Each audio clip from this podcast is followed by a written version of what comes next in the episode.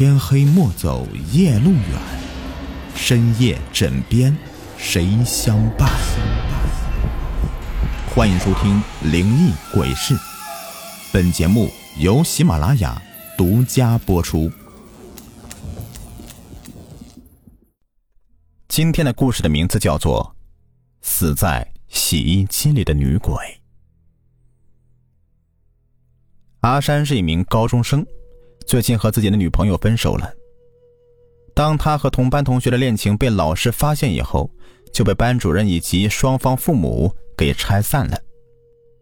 刚刚失恋的阿山呢，干什么都提不起兴趣来。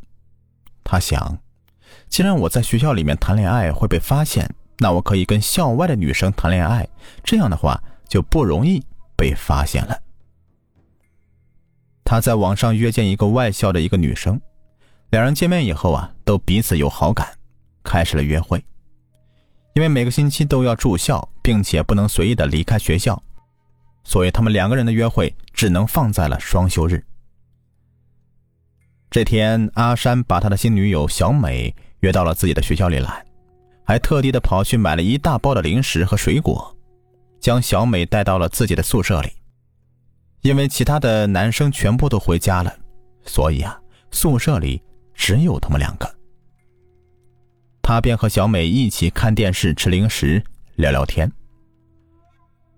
也许是阿山最近特别倒霉吧，他和小美刚刚看了一集电视剧，还没看到一半呢，突然，楼下就传来了很多人的说话声。阿香跑到楼梯口，偷偷的听了一会儿，才知道，原来是老师领着警察过来了。听说学校里有一个学生的手机和装着两千元现金的钱包丢了，这学生有一个当警察的叔叔，所以他报了警。他叔叔就带着自己的同事要过来帮他找回手机和钱包，所以他们现在就来到了男生宿舍楼进行排查。阿山心里想：真倒霉，要是让老师知道了。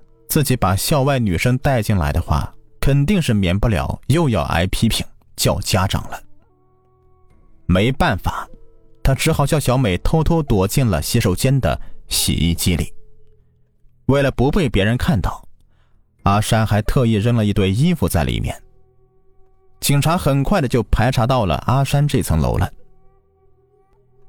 星期天不回去的男生虽说不多。但是整栋楼也有二三十个是住在这里的，因为他们星期天在学校里，所以具有非常大的作案的嫌疑。警察对他们进行了详细的讯问，前前后后耽误了有半个小时。等到警察走了，阿山赶忙跑到洗手间里，想把小美喊出来。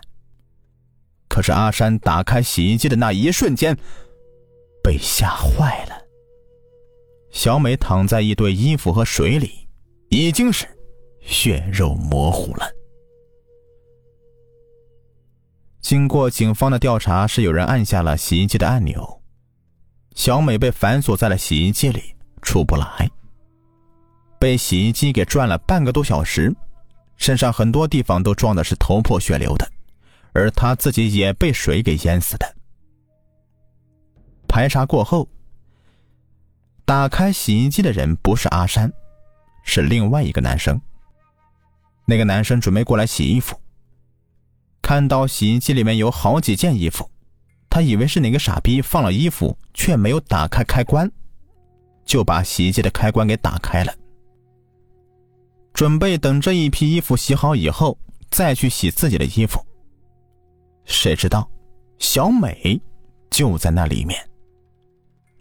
小美死后，第二天，阿山也死了，被人发现同样是死在洗衣机里，死法和小美是一模一样的。外面的人都纷纷传言，这个是小美的冤魂回来报仇了。那个打开了洗衣机的开关，直接导致小美死亡的男生，叫做阿瑞。阿瑞得知阿山死后，也觉得是小美的鬼魂过来报仇了，担心小美下一个要伤害自己，便去找了一个神棍。说是神棍吧，此人是有些本领的。就连一些知识分子，比如说他们学校的一个历史老师，因为这个神棍的一些话，就把自己儿子的名字给改了。这个神棍和阿瑞一起来到了男生宿舍楼。经过神棍的一番查看，确定了阿山的事情的确是小美的冤魂所致的。为了阿瑞的安全，神棍便决定将阿瑞带在身边，这样小美来报仇的时候，神棍可以将其控制住。这一天晚上，神棍和阿瑞待在一个房子里，一直等到下半夜三点，都没有任何的动静。神棍觉得很奇怪，按理来说，小美既然回来报仇了。不会不来直接找杀死他的人的。突然，他一拍大腿，想起了什么。阿瑞虽是打开了洗衣机，但他却不知道小美在洗衣机里面，所以认真来看的话，他其实并没有犯什么错，是最最无辜的人。而阿山把小美带了进来，又指使她进到洗衣机里，所以阿山是有罪的。毕竟这一切都是阿山搞出来的。另外，小美真正恨的人应该是那个偷手机的小偷。如果不是他偷了手机和别人的钱包的话，就不会有警察来排查，小美也不会进到洗衣机里，后面就不会有那么多事情发生了。果然，到了第二天，又有一个男生死在了洗衣机里面，死法和前面的两起案子是一模一样的。丝毫不差。后来经过警方的调查，确认了那个人便是偷东西的小偷。至于阿瑞，小美一直没有来找他的麻烦。不过他依旧是遇到了危险，因为阿山和那个小偷死了以后，变成冤魂过来找他。阿山和那个小偷认为是阿瑞打开了洗衣机害死小美，小美才会跑过来杀了他们，所以。他们也要杀了阿瑞，给自己报仇。不过他们一出现就被神棍给抓起来了。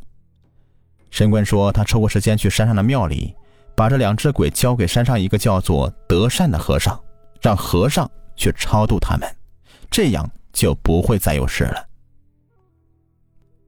好了，这个故事呢就说完了，感谢你们的收听。